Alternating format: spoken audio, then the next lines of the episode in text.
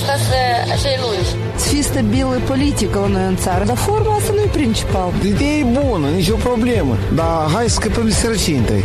Realitatea cu amănuntul, văzută de Lilian Ciocan.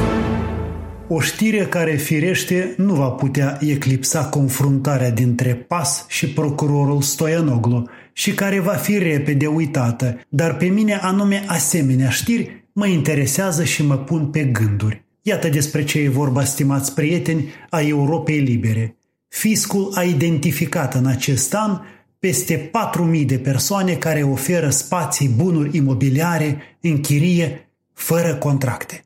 E vorba din nou despre eschivarea proverbială a moldovenilor de a plăti taxe și impozite. Cel care le plătește pe toate, cel onest e considerat un nătăfleț sau un mocofan în această parte a lumii. Iar impresia mea e că fiscul a muncit prost, căci numărul celor care dau în chirie apartamente fără contracte e mult mai mare. E loc pentru alte investigații ale fiscului, zic eu. Îmi amintesc de un omulean agitat, care urma să vândă un apartament și care voia ca suma indicată în documentul făcut de notar să fie mai mică. Asta ferește ca să plătească un impozit mai mic statului. Despre salariile în plic ați auzit și voi multe lucruri, nu e cazul să vă vorbesc prea mult acum despre ele.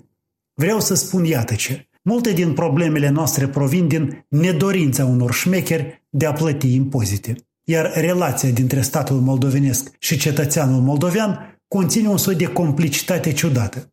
Nici cetățeanul nu se avântă să-și plătească impozitele, dar nici statul, care nu e chiar perfect, nu transpiră prea tare ca să le colecteze. Le colectează pe alocuri, acolo unde infracțiunea e vizibilă. Cum e statul, așa e și cetățeanul, cum e cetățeanul, așa e și statul.